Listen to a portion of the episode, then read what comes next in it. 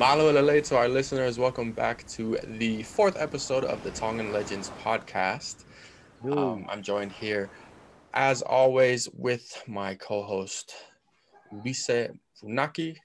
And we also have another guest with us today who I'm very excited to have on the podcast because he has been an integral part of my, I guess, work, my adventures that I've had in Tonga.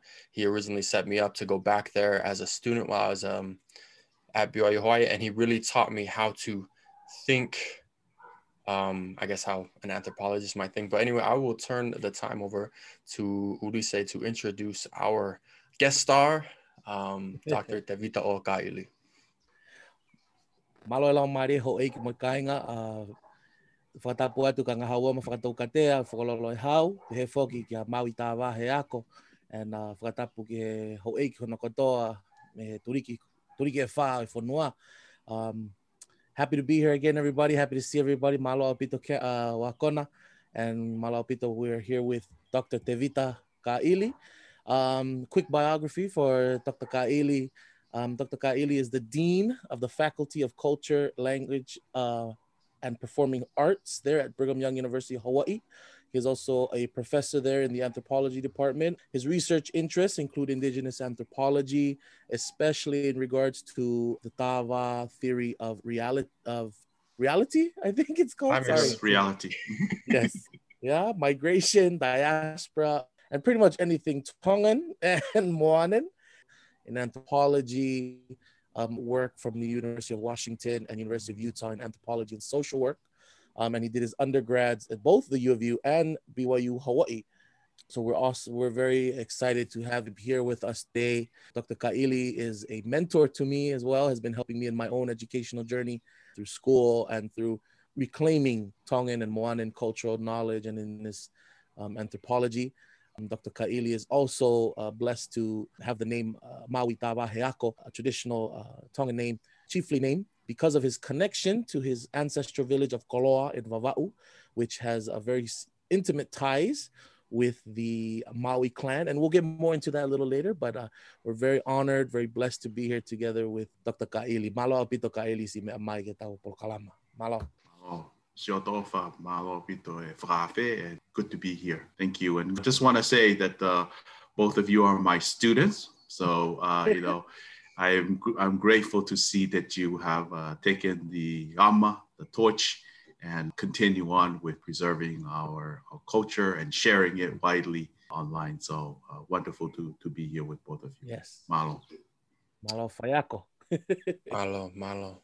Yeah, we're honored. We wouldn't be here without you. So as um Ulise kind of mentioned before, today in this episode we're going to be talking about the Mauis. And a big reason why we invited Dr. Ka'ili to join this episode is because he does hail, one of his ancestor lines hails from Koloa, mm-hmm. and he also has that title as a Maui. A lot of us think about Maui when we think about Maui. Unfortunately, most people in the world today, when they think about Maui, they think about, you know, what Disney portrayed there. You're we won't welcome. talk about that. But but um you may not know that there are many, many Mauis throughout Tongan history Today, we're going to be talking about a few of them, starting with Maui Motua. So, if you remember, go back to the creation story in the first episode of the podcast. So, Taufurifo Noa had a child with Vele Si'i, and that child's name was Maui Motua. This was the third child, right? So, we had Havea Hikuleo, Tangaloa Eiki, and now we have Maui Motua. Maui Motua actually resides, as we said before, they divided up Earth or the domains. You had the, you know, Langi, underworld, and Pulotu, and Maui was given the underworld, Lalo Fonua. So Maui was given this domain of the underworld where he took care of it, and he had three sons. Right now, I'm just going to read them off. We have Maui Loa, Maui Puku, and Maui Atalanga. Now, the Maui we most common refer to when we talk about Maui is actually none of these Mauis. It's the next Maui we're going to talk about, and that is the son of Maui Atalanga. Okay, one of the islands, we didn't discuss these islands in particular before, but one of the islands that the Tangaloas are accredited with creating is Vava'u, or a lot of the islands in Vava'u. One of those islands was Koloa. So shout out to, you know, all the Koloa people out there. In Koloa, there was a woman named Hina, and we've heard Hina a lot. That's a very famous name, and we'll get to more about that later. But Hina married with Maui Atalanga, and they had a son named Maui Kiskisi. Now, his name, Kiskisi, is a dragonfly. Um, it's also I mean, I, from my experience living in Tonga, I heard that it was a sign of good luck. Maybe that's just what some people believe. Like if you see a dragonfly flying around, it means you're going to get a bunch of money or you got some money coming or something. So Maui Kiskisi is kind of this different character, right? In other names, he's known as Maui the Trickster. Mm. And then in the legend we talk about, he will be getting another name, but we'll review that in a second. so as you know, we're, we're introducing these stories because these stories talk about the creation of the world and then Tonga. So the part of Tonga that the Mauis are responsible for creating, actually, I'm getting ahead of myself, but we're gonna go ahead and talk about that right now. Story goes, the Mauis, Maui Atalanga, um, I think Maui Puku and Maui Loa accompanied them. Is that correct?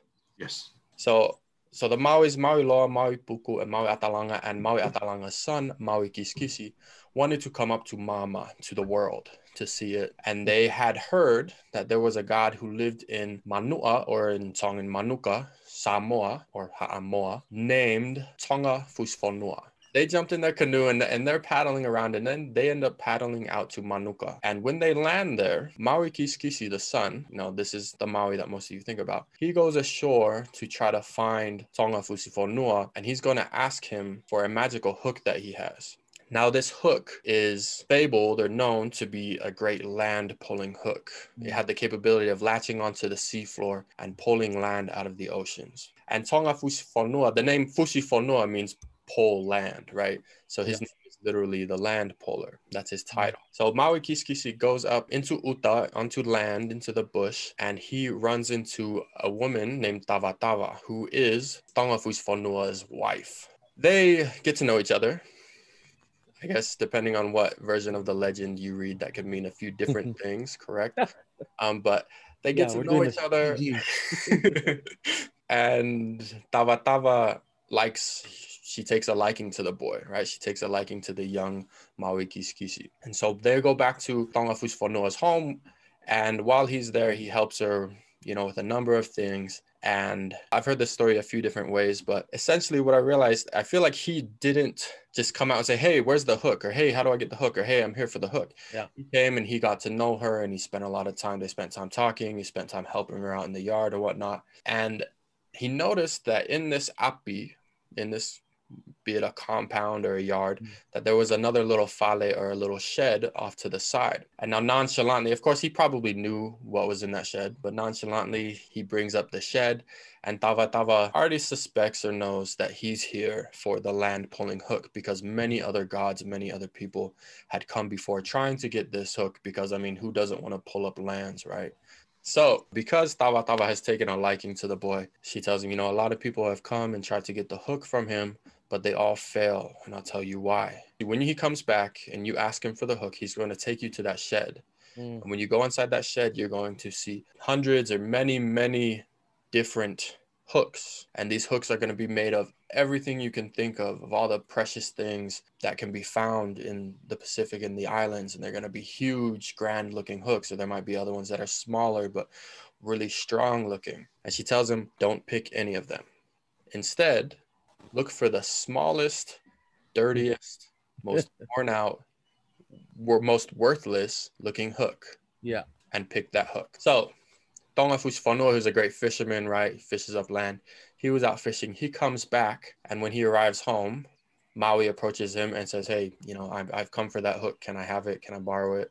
Indefinitely borrow it, I guess. and so, just like Tava Tava said, Tonga took him to the shed and said, Whatever hook you choose, you can keep, but you only have one choice, right? You can only choose one hook. And after that, that's it. So he goes in and he looks around and he finds that hook. He finds that small, dirty, insignificant looking hook. And he, you know, he might have picked it up or pointed it or whatever. And he, and he says, Is it this hook? Now, in response to this, of course, Tonga was, he was shocked, right? He's probably pretty upset because his little trick didn't work. So, in response to that, he said, Kohai ko tava tava imanuka meaning, well, what he he should have said is uh, like something along those lines. Lavaki is to betray. But instead of using the word lavaki to say betray, he said tava tava. He said his wife's name as the word betray. Yeah. And so he knew that his wife had betrayed him and Maui got the hook. That's a saying today now. Some people will say like tava tava i manuka is to refer to a betrayal. That's one of the cultural implications, and we'll get to more of those later. But after he chooses this hook, Tonga Fusifonua says, you know what, fine, you beat me.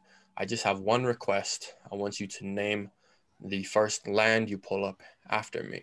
So Maui Kiskisi returns to the boat where his father and uncles are waiting, and they sail offshore north, and some people say, and they pull up a place called Tokelau, but they didn't name it Tonga because they were just they wanted to test it to see if it works. see maybe he tricked you or whatever, like again. Uh. double crossed them or something.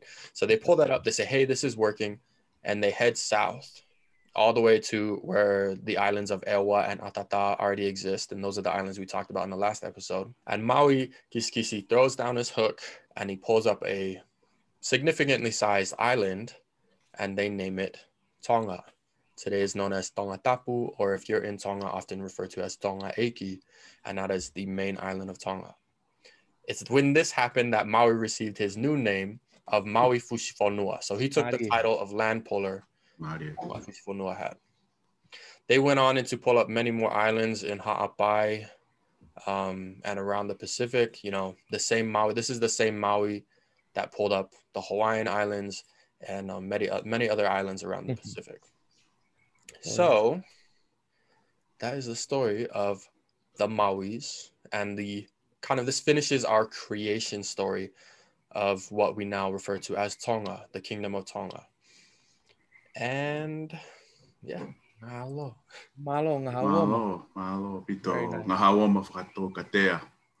And I will just add to, to that uh, story, uh, beautifully uh, told by Nahawa mafakato katea, Fololo Hau um, that there's a, another version related to it that when they pulled up the islands, some say they were coming from Pulotu, that mm-hmm. after they pulled up Tongatapu, it was actually a mountainous and a hill place. But Maui Fusifonua stepped off the waka into the land and stomped on the land, and all the, the mountains became flat yeah. and fertile. And out of that, out of Maui, uh, Fusifonua, the side of his feet, grew up all the plants that we have in Tonga, from grass to flower to taro to sweet potato to mm-hmm. breadfruit. And so yeah. this is the origin of many of the plants in Tonga coming also from, from Maui, Maui Fusifonua.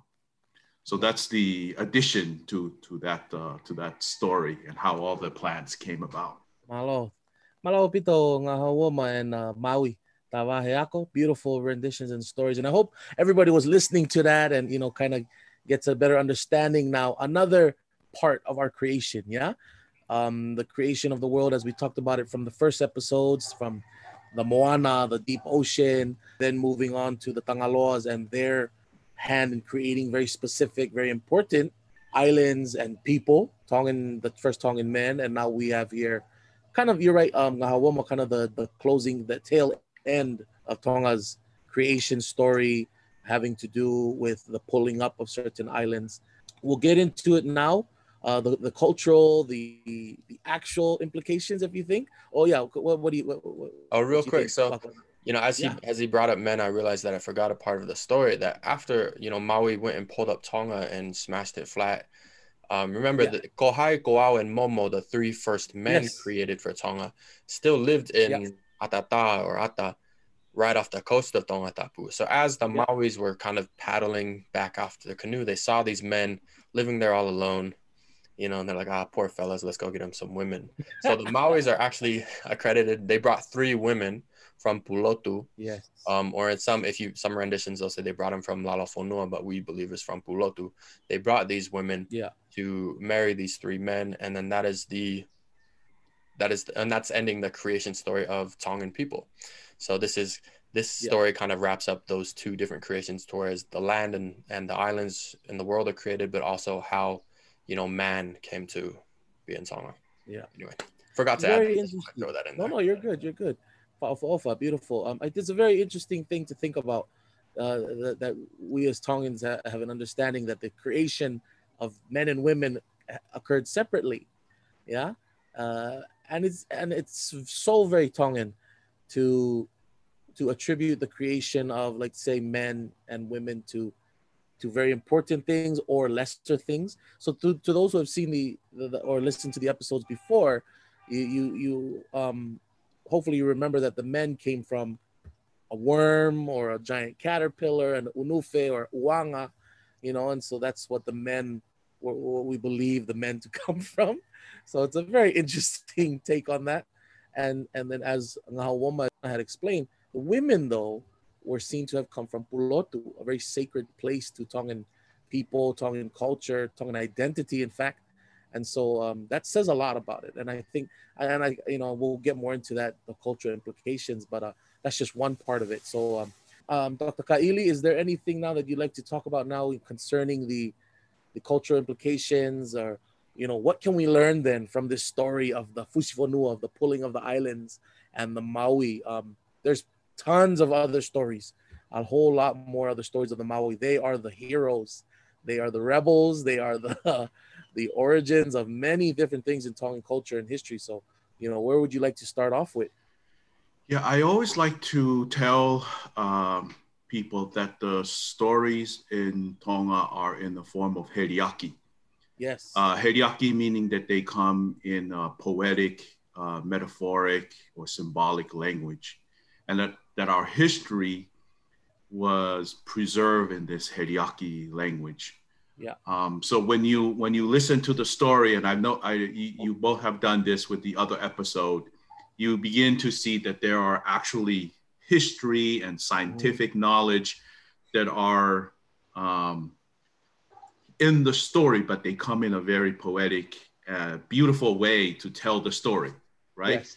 So first, first thing to, to sort of kind of think about when you, uh, and, and we do this in Tonga all the time, you know, whenever you listen to a matapule or listen to songs, they're always using, you know, these uh, symbolic language, and then you have to sort of uh, peel to be able to see what, what's there. So first of all, I would say the mata of Fonua, the, the fish hook that was used to fish up the islands, uh, most people today, uh, scholars who have sort of kind of look at this, uh, is to say that this was a, a reference to Matau Maui, which is a star constellation uh, known in the West as Scorpio. In the West, it looks like a tail of a scorpion, but from the people of the Moana, it looks like a fish hook.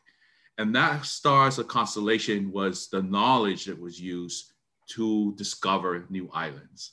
And so when you go to discover a new, a new island, it's much more poetic and beautiful to call it fishing up an island right? Instead of say we went and discovered an island, we went and, and fish up an island. And if you've ever been on a kalia, you know, when you go to uh, to another place, it feels like the island is coming out from the sea, you know. And so it, it's a very beautiful metaphor to see. And I think what happened is Maui Kisikisi went to Tonga Fusifonua. He's also known as Tonga Matamoana to learn the, how to use the star, especially this particular constellation, Matau, Maui, or Scorpion, to find yeah. other islands. And, yeah. and so all the islands that are, you know, whether it's Aotearoa or Hawaii and so forth, when you say that they were fishing them up, actually they were discovering or that Maui came and sort of kind of uh, found these islands. So that's that's one piece I want to add to that. And as, I think as, it's an actual nautical term, correct? To mm-hmm. rise an island, right? Yeah. As you're coming up to an island. Yeah.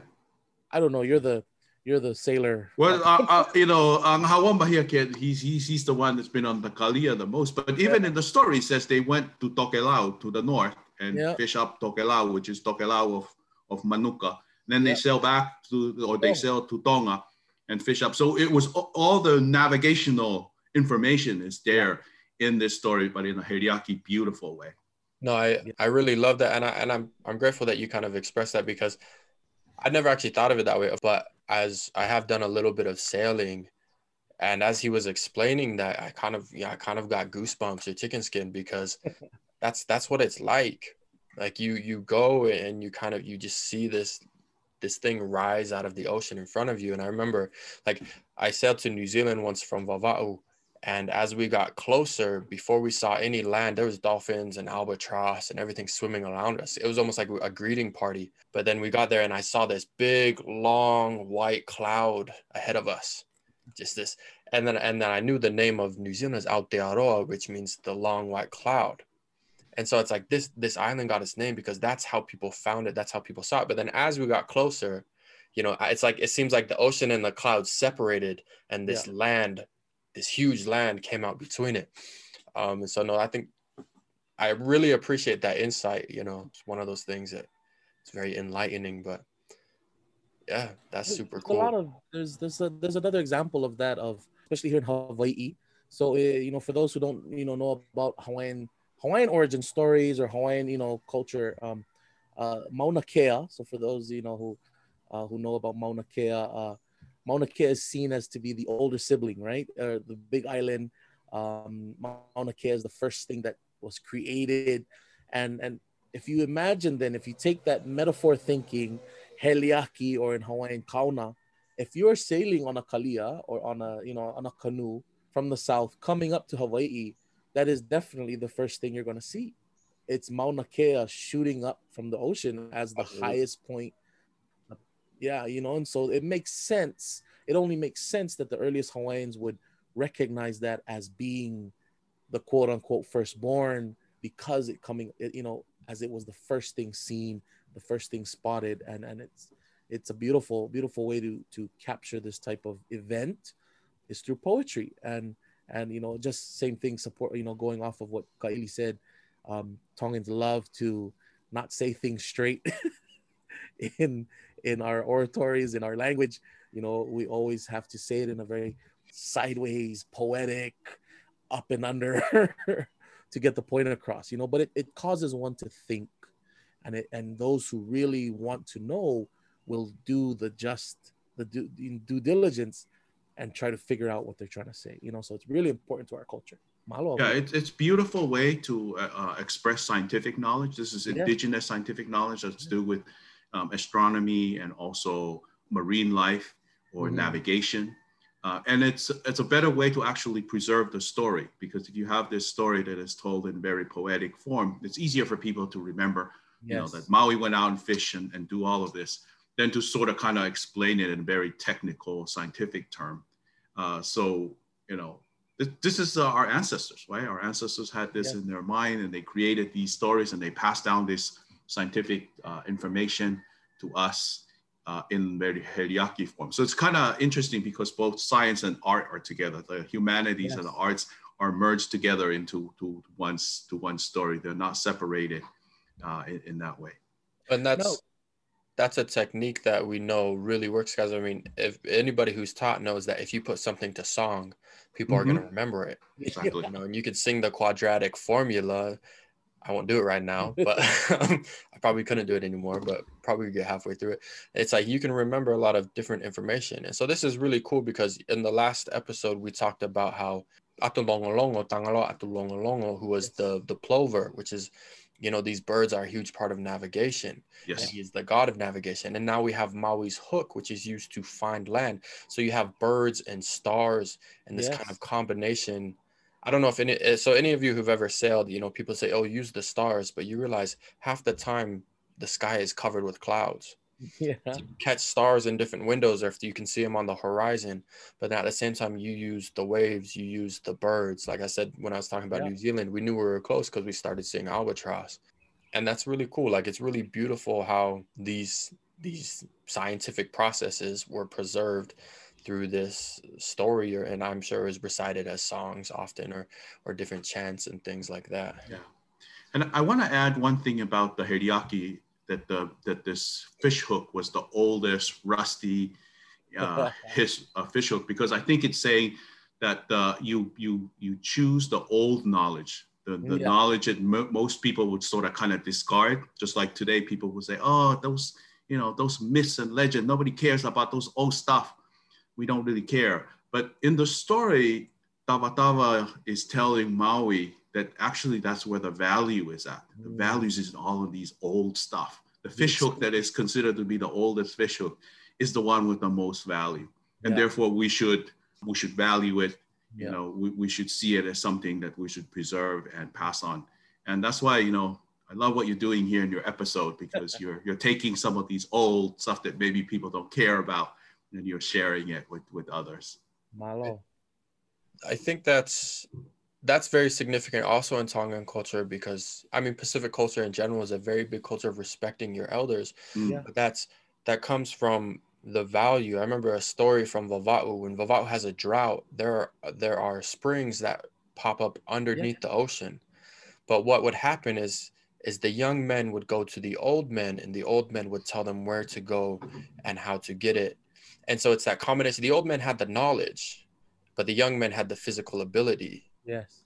and so it's like a lot of times with ageism especially you know we recently depending on when you're listening to this we recently finished the presidential debate and a lot of and i'm not i don't want to talk about whatever opinions not but like there's been a lot of be it founded or not founded ageism that's been going on you're saying these guys are so old they kind of lost their value but in this legend we kind of see also really you know scientifically because that's you had you needed that commun that cooperation of peoples but also culturally that has translated into that respect factor that is very much you know kind of requisite in Tongan culture for your elders Yeah. but yeah no that's beautiful that's awesome Yeah, the elders are repository of knowledge. You know, they were the one that have all our, our knowledge, our indigenous knowledge. Uh, that's what people call it today, or indigenous science. You know, they were our library.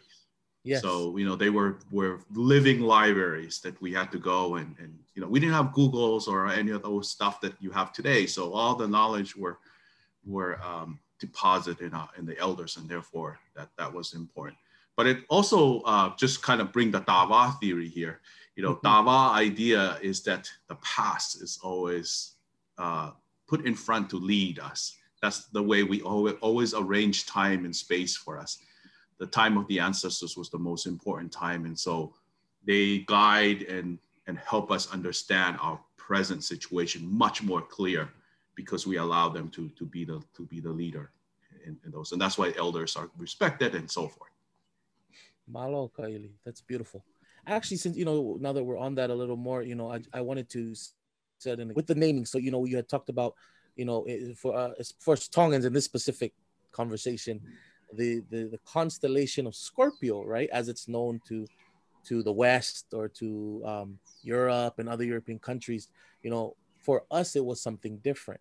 I just want to highlight that, you know, because a lot of times we're so caught up on, you know, what the knowledge that you know from from Papalangi or from European, Euro American uh, culture and and and schooling and stuff, we tend to emphasize that more, forgetting that you know we had our own understandings of these things. We had our own names, and I think that's important to emphasize as well that we saw the world differently. They saw a scorpion, we saw a hook.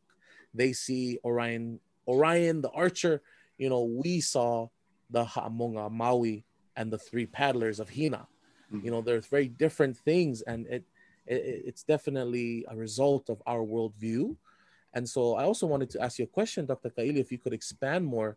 You know, what are then the implications? What is the importance then of Maui to us as Tongans and to the Tongan listeners now? You know, those who are born here in the U.S. or in Hawaii, Aotearoa, you know, in Australia besides and no no throwing shade on it on uncle dj but you know the moana movie it's it doesn't give a, a, a the complete story of who maui was you know what what is the importance of us understanding who maui was and these stories Yeah, I mean, for us, you know, Maui is an ancestor that was deified because of his knowledge. Deified meaning that we elevated uh, him to, to the level of a god because of his vast knowledge. I would say Maui was our foremost scientist, uh, Yeah. one of our foremost scientists. Yeah. Um, you know, be, because he and his brothers had so much knowledge about just the stars, the ocean, uh, you know, cultivation, because all the stories, uh, Hu- Hufanga, uh, Dr. Kustil Mahina and I started collecting the stories of Maui. Tonga has about close to 40 stories of Maui, different Wow. stories. So today we're just talking about one of the stories, yeah the fishing, you know, but there are so many other stories of Maui that, you know, relates to all of these sort of knowledge system. And that's why, that's why uh, Maui is important. And Hina too, Maui and Hina. So both of them are Yes. sort of a hoa that goes, goes together. Yeah. Malo apito kaili. And to those again listening, you know, wanting to know, you know, thank you all for for tuning in and for wanting to listen, you know, but this is also an attempt by you know Wakona and I and Dr. Kaili to introduce people to their culture and their history, things that they didn't know about. You know, and so now hopefully you have a better understanding that Maui was super important to how we understand navigation, um, planting, cultivation, agriculture, yeah. right? Um, even today, another cultural implication is uh, we had talked about it earlier before coming onto the video. Um, uh, the old Maui, yeah, Maui Motua was said to have uh, resided in Lalo Fonua, where he also took care of fire. We'll get into that. Um, but he had his plantation or his kongaapi, his his complex called uh, Tokanga, right? And today, even today, you know, Tongan to talk about their their plantation or I'm going to the bush, a lot of them will say, I'm going to, you know, oh, I go hifuki Tokanga. You know, oh, na pe mawoki Tokanga. We're going, oh, we just went to Tokanga today. You know, people don't realize what that means. It's because they're still using that name of Maui's plantation for their own, you know, because he was a, a master farmer. And so it's very, very interesting to see stuff like that. And um, even uh, as I said, Maui had taken care of fire, Maui Motua. We believe Maui Kiskisi had taken fire and brought it to the world, right? Uh, Kaili, uh, is there any stories with that you'd like to highlight with uh, Maui and fire? Well, I want to say that uh, even the technology of umu, our, our underground oh, oven, oh, yeah. that comes from Maui Motua. He's the first yes. one to sort of create that technology and uh, gave us the knowledge, but also fire also, mm. yeah and and the story of fire is basically you know Maui Kiskisi or Maui Fusifonua, you know he wanted to bring fire and share it with with you know with the mass. Uh, yes. At that time, it was only Maui Motua uh, was the keeper of fire, and he wanted to keep it only for himself and the people who were sort of the ho'eiki of that time, right? The the chief. Mm. So he basically, you know, sort of kind of smuggled the fire out of Lalo Fonua and came up to uh, to Mama and he told Fire to go and hide in certain plants, such as um, breadfruit, um, fau. Uh, there's another plant called to, and also on rocks. And all of these, you know, plants and and and uh, rocks. These are the places where you actually can make fire. So yeah. the, the, the knowledge uh, is there. But one thing about Maui Kiskisi is that he was. Uh, we see him as more of a, you know, uh, always fighting for justice, wanting to share things with yeah. with with other people you know, Tangaloa and Maui Motua and others were more, you know, want to keep the knowledge only for themselves. but Maui Kiskisi was a little bit different. He wanted to share it with with, with everyone. Yeah. He wanted to, to to allow everyone. So so he's sort of a freedom fighter in that in that sense too. Yeah, a little bit gaga too, huh? well, he's a trickster. yeah, uh, you know, uh, re, you know people refer to, to as as Pau, right? uh, as a as a trickster, but he used it for good. He used it to yeah. share knowledge with people. Yeah, not not just for his own uh, yeah. ego, but he, he, he tricked the, the gods uh, so that he can share the knowledge with others. Yes. No, that's and I you you know we're looking at the hierarchy of this original family. Yeah. Um, and it it makes sense that Maui Kiskisi, as the son of a younger brother would bring about these changes. And I don't know, you know, if your dad is the youngest sibling in his family, you guys might have experiences. But I always feel like it's the younger brothers or the kids of the younger brothers because they're technically the lowest ranking person in the family. They're the ones who want to change things. They're the ones, a lot of times, I know a lot of these younger brothers. They're the ones who a lot of times are successful business owners. Or I know, uh, you know, a Tongan man I was very close to was in yeah. that same position position, but because he didn't like being that status. He didn't like being referred to as that. He went off and he kind of rebelled and he he yeah. created his own name by establishing himself and becoming a successful business owner. So it makes yeah. very much sense that like you know that person did this. And it's it's kind of funny because the guy I'm talking about he he loved Maui, but it's cool and we kind of see like that culture that existed then is still the culture that is kind of existing today. So that's that's awesome, man. Yeah, the dynamic between the you know the older sibling, the elder sibling, and the younger sibling that's been going on since the beginning. Yeah, between Maui and and and Tangaloa. Tangaloa was older, so there's always sort of kind of rebellion from Maui wanting to sort of change the system, make it more justice. Uh, because you know the older brother always gets everything. Yeah, and so Maui represent the younger brother. So all, any of you out there who are younger brother and felt like, oh, the land always go to the older brother. It doesn't seem fair. Well, Maui should be your hero because yeah. he has been fighting from the very beginning on this issue. I think the story is also interesting, and I'm gonna. I agree with everything being said, being told, but I think uh, you know I'll do a little pushback with that. I think also Maui, the Maui stories represents the importance of balance. Hmm. You know, um, as the younger brother, yes, uh, the, and the younger line, you know, in, in terms of Hikuleo, Tangaloa, then here comes the Maui boys, the Maui family. Um, yes, they were very rebellious, but I think the stories and you know, uh, I know we, we don't have much more time, on, you know, on this episode, but for detailed stories, but we see it in the story of Maui Atalanga um, and Maui Kiskisi, who both are well known in Tonga and throughout the Pacific for the story of pushing up the sky and for slowing down the you know the sun. Um, going back to what Kaili said with Heliaki and metaphors, you know we um, so far what many Tongan scholars like Kaili and other Tongan scholars and Tongan traditional knowledge holders is that that is a poetic way of talking about the imposition and the incorrect use of rule by chiefs, pushing down on people, such as the sky, so much so that people were crawling, or the sky, the sun going too fast, so much so that people didn't have enough time to do work. And here comes the Maui boys fixing that. So I think there's still a, a recognition of authority. They're the younger brothers, but they also recognize to respect the upper echelons, you could say, the, the elder brothers, but they need to respect their boundaries too. Yeah. You know, and so they had to push them up or slow them down, and then everything returned back, you know. And so I think it's a it's a story of balance that all of us understands where we need to be. The Maui have their things they do, and all the chiefs and older brothers, you have your responsibilities. Don't start pushing out of that. So I think that's really important as well for me, a theme in the stories of the Maui.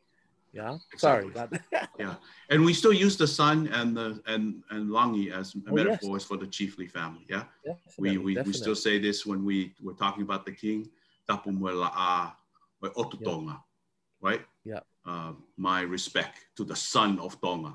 Yes. And that sun is a representation of the king. And so when when Maui was slowing down the sun, that one interpretation is possibly he was Yeah, sort of like pushing back uh, to the sort of oppression of, of the Yeah. maybe the king at that particular time. So Yeah. wonderful stuff. Yeah, no, that's I mean that's definitely I mean just to draw in a little bit from from history, but even you know some or the, I guess a couple of the most famous warriors I think are Taufa Ahau, um, who Mhm. became Tupou the first, but also Ulukalala, Finau Ulukalala. Yeah. And Finau Ulukalala, he was a higher ranking chief, but he wasn't anywhere near well, I I'd have to check the relations, but he wasn't near as high as the Tuitonga, Yeah. who was exactly. Tuku'aho. But he was the one who aided another chief in going in and assassinating the king. And to quote some famous Mm-hmm. words that I remember um, from Dr. Kaili, as while I was his student, he said Tongans have a long tradition of assassinating their kings. Or like it happens a lot, but that's that's that, you know, because in our last episode, and I I forgot to kind of push back at this um, when we mentioned it, but we kind of came up and saying, you know, there's this there's this balance between commoner and chief, and that's but that's ideally it didn't always exist in Tonga, and it doesn't always Yeah, exist. of course. And so the balance is you have this younger, you know, this younger family, this younger thing that pushes back against the higher to kind of create Yeah. create that balance. Yeah. Man, this is Yeah, good. we, we we assassinate oppressive king. Good kings, Yes. we like good say. kings. Yes. I was gonna say So, we yeah. don't just assassinate kings. We yeah, yeah, yeah. No. Yes, yes. yeah but it's because you know they've you know and, and bringing it back to kaili's work with tava you know and there's many people out there who don't agree with tava theory but i think it's because they don't understand it's not something new that um okusi that hufanga okusi and kaili have created it's always been there you know the importance of va of relationships of keeping balance between you know our different levels of society creates harmony. Once you start going past that whether you're a king being oppressive pushing too hard down or even if you're from the bottom pushing too high up you know you're going to get burned by the sun you know uh, that's a little greek little greek stuff for you now Malo, I appreciate Ah, Malia. you My know, but, you know, but that's that's what it's that's what I think it comes down to. You know, is our ancestors were very much aware the importance of balance in our society. You know, once you start to go past that traditional Tongan cultural values of faka'apa'apa, lototo, and all that, that's when you start getting any kind, as they say in Hawaii. exactly. I think as you were talking about kind of some of those customs, it reminded me of, of the story, the story we told earlier. You know, when Maui went, and this is this is maybe a lower, you know, a lower cultural aspect. We're talking about relations between kings and peoples and all that stuff. But I think on a day-to-day spectrum, this is very apparent in Tongan culture. But when Maui went to Tava to Tavatava, he didn't he didn't hey yeah no I'm here for the hook. Yes, you know? yes.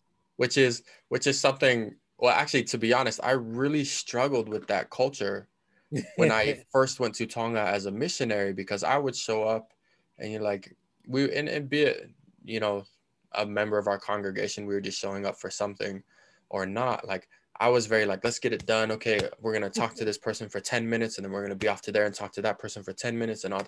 But we would get places and I would be with my Tongan companions and they would sit down and they would talk for an hour before they even brought up what we were actually there for. yeah. And and even when you bring something up, so like if you want something in Tongan, I, there, it's kind of like, so we're if you go up to someone, it's like, hey, maye, like it's very, it's not.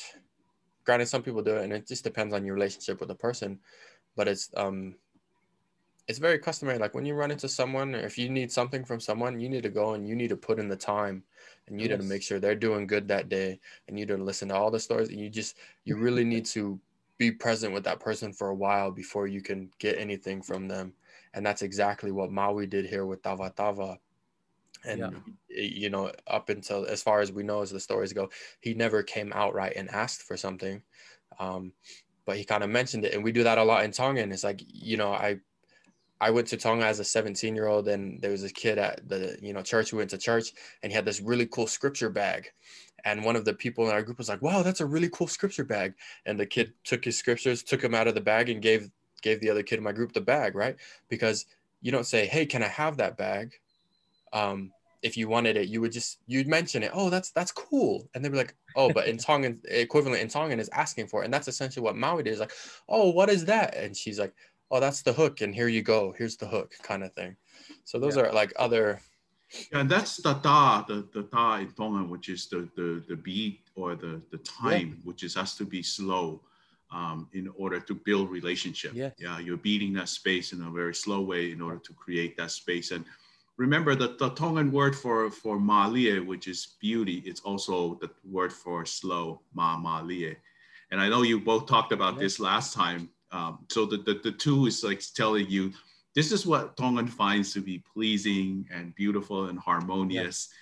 Malie, ma malie. The slower you do things, it's more chiefly.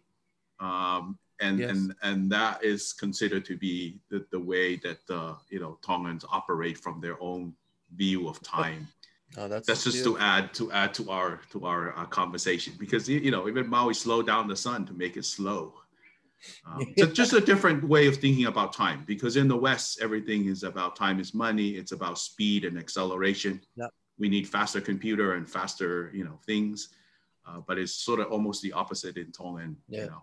Yeah. That's that's interesting because it also plays into like plays back into the scientific aspect of things is in you know talking about the west and and tonga in tonga you can grow things almost year round there certain things have certain yeah. seasons but um you don't need to worry you don't need to rush you don't need to hurry because everything will happen in its time yeah. um so whereas the west is you know you have a winter you have six months out of the year where you can't grow any mm-hmm. food and you can't eat so you need to hurry up and you need to get everything yeah. done so that yeah. you survive and so it's just kind of interesting how you know the cultures have developed based off of these different environments these different scientific aspects. And it's just another you know another telltale of the importance of you know seeing these things and seeing these practices. But it's also i feel like once you understand something you get better at doing it. And so i really like i was saying before i really struggle with the whole sit down and talk for an hour or two hours before getting to the thing because i didn't understand it But as I grew to understand the culture, and I didn't I didn't come to understand it till I lived in Ha'apai. Yeah, I, I still think that balance that Maui gives us is important for us. Even when you have Balangi time and then Tongan time, there should still be a balance in the way you, you, you find mediate the two in order to come to some sort of. We're not saying yeah. you know, Balangi time is bad. We're saying now we have to sort of balance the two together. Even with our knowledge of astronomy, yeah. You know, knowing about Scorpio and Matau, Fusifonua and Maui are both important. We have to bring yeah. the two and mediate them in some way to, to create some sort of potu tatau, which is the balance wave that Tongans see it. And I think that that's probably much more helpful for all of us. We embrace Definitely. what the Palangi and the West have given us, but also bring what the Tongans have, and then you bring the two together to create some sort of, you know, balance that will create Fa'afofa and Mali out of that. Yeah, I think that's what has become a, a big problem for a lot of our our Tongan people and other Pacific people. You know, here in living in Hawaii, living in Australia again, living in the U.S. Um, continent. Um, that identity crisis, right? Uh, of trying to um, come to terms with their Tongan identity and their Palangi identity, thinking that there needs to be, oh, you got to choose one. You, you got to be one of them, you know? And, and you're right, Kaili, is um, another p- big part of this podcast is helping people to realize that this is all of this history is a part of who they are. Um, whether they understand it or not, they know it or not, or they like it or not, it it affects them but they have to find a balance right if there's a job interview at at two o'clock we're not doing the mamalie we're not doing the the tongan understanding of time for that no you're there at two but if we're doing say a tongan wedding or or a funeral. And you know the the the, the agenda says oh we'll do it at 11 we end up doing it at 1 you know you don't have to stress out about that. You know there's reasons why we take our time doing certain things. And and and i think that's the balance. It's not choosing one or the other. It's understanding who you are and making the adjustments to to be able to live and to to be you know tongan in this foreign world you know? So that's there's a lot of stuff we're learning from maui today. Yeah yeah, yeah? i mean maui has showed us that he could create the balance between him and Tangaloa and Kuleo. And so we're learning from them how yes. to how to create that balance absolutely. uh, also in our lives. Yes. I love i love what you said there ulise because one of the last things is it's understanding. And people you know living in tonga a lot of people are like oh america's better. Oh tonga is better. It's always like one is better than the other and as, as like you know each has its up and down but what happens is when you understand why people do what they do yes. it makes sense. One way isn't better than the other but different things and i think you gave a beautiful example like certain things fit a certain environment. So the job interview yeah. you want to be punctual because that's what is valued in that setting yeah, is that setting correct. But for the wedding you want to take your time and make it beautiful because the beauty is what's valued in that setting. And yes. i really um recently I, I actually reached out to dr kaili because there was an article we read in his class a few years ago when i was in it um, by a maori anthropologist named lily lily george and one of the topics she talked about, one of the things she said is we need to we need to take the best aspects of both. She said Maori, but in this sense, we're going to say Tongan. We yeah. need to take the best aspects of Tonga and the best aspects of Europe or European culture, Western culture, yeah. and we meld them together into a new Tongan culture, right? And that's exactly that's what we're doing today. But we need to just understand it's not you don't have to say this is better, that's better, because in different environments they're both better so they both have equal value yeah. but when you understand them you can bring them together and use them to everybody's benefit or to your benefit so. malo malo maria maria Pito. Well, and we're doing it right here. Uh, this episode, we're using Zoom, and you know, yes. we're using uh, Palangi technology. We're using our Tongan stories. I mean, we're merging the two together in very beautiful way to to to yeah. uh, to do something that we're we're we're actually drawing from from both from both traditions. Beautiful, beautiful. That's beautiful. I think we're kind of wrapping things up, reaching the end, but I just want to thank both of you for being here. Again, special thank you to our guest, Maui Tavaheako, for adding a lot of, bringing a lot of beauty, kind of what we're talking about today, and demonstrating that balance to us. I think we'll go ahead and wrap it up. Is there any last words you guys want to leave with everyone? not last words. I mean, we're coming back, but no, just uh, same thing. Want to thank you Kaili, malo apito maui heako for joining us today. It's been been a real privilege, and I and I think many people, especially again our youth and our other Tongans that grew up didn't grow up in Tonga or and um, especially that don't speak Tongan and can't listen to your other beautiful programs on like Talakola. Shout out to To'o and the fam who can't understand Tongan and so can't always engage in a lot of the, uh, the, the important conversations like this and understanding culture through, you know, books or other even social media posts that are written in Tongan. Thank you for joining us and helping us out with this, especially in this very important topic about Maui and the Maui clan.